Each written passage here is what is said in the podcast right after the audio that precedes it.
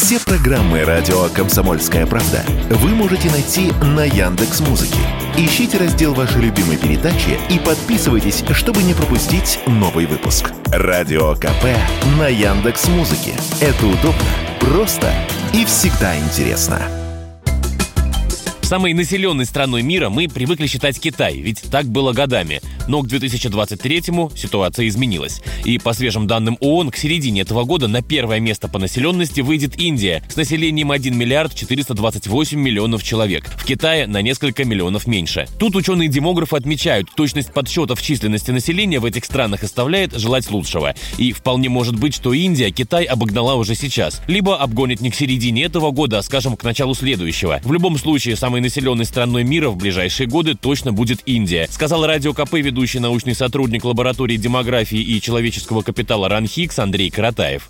Дело в том, что Индия еще просто не закончила демографический переход, то есть смертность там уже достаточно низкая, рождаемость по-прежнему высокая, рождаемость в Индии снижается. Каждый год достаточно заметно остается по-прежнему очень высокой. Даже когда Индия выйдет на два ребенка на женщину, то там очень высокая демографическая энергия накоплена. Ну, просто очень большое количество э, женщин детородного возраста. Поэтому даже когда Индия выйдет э, на два ребенка на женщину, а это еще не скоро, даже тогда темпы роста в Индии будут очень высокими, просто из-за того, что очень много женщин детородного возраста.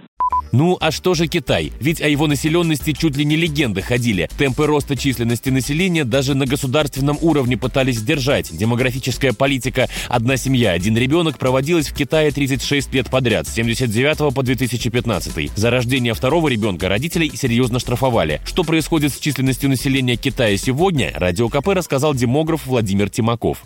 Сейчас начало рожать уже первое поколение ограниченное, плюс они рожают ограниченно. В результате э, число родившихся детей стало меньше умерших.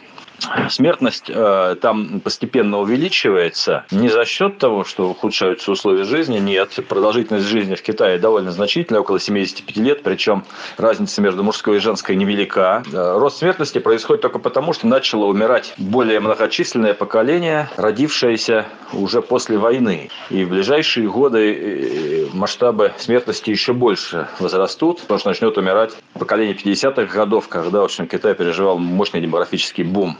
50-х и второй половины 60-х. Это очень-очень мощный и очень быстрый рост был.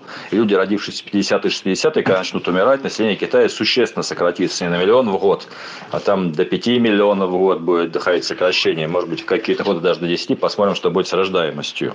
Общая численность населения нашей планеты в ноябре прошлого года по некоторым данным перевалила за 8 миллиардов человек. Василий Кондрашов, Радио КП.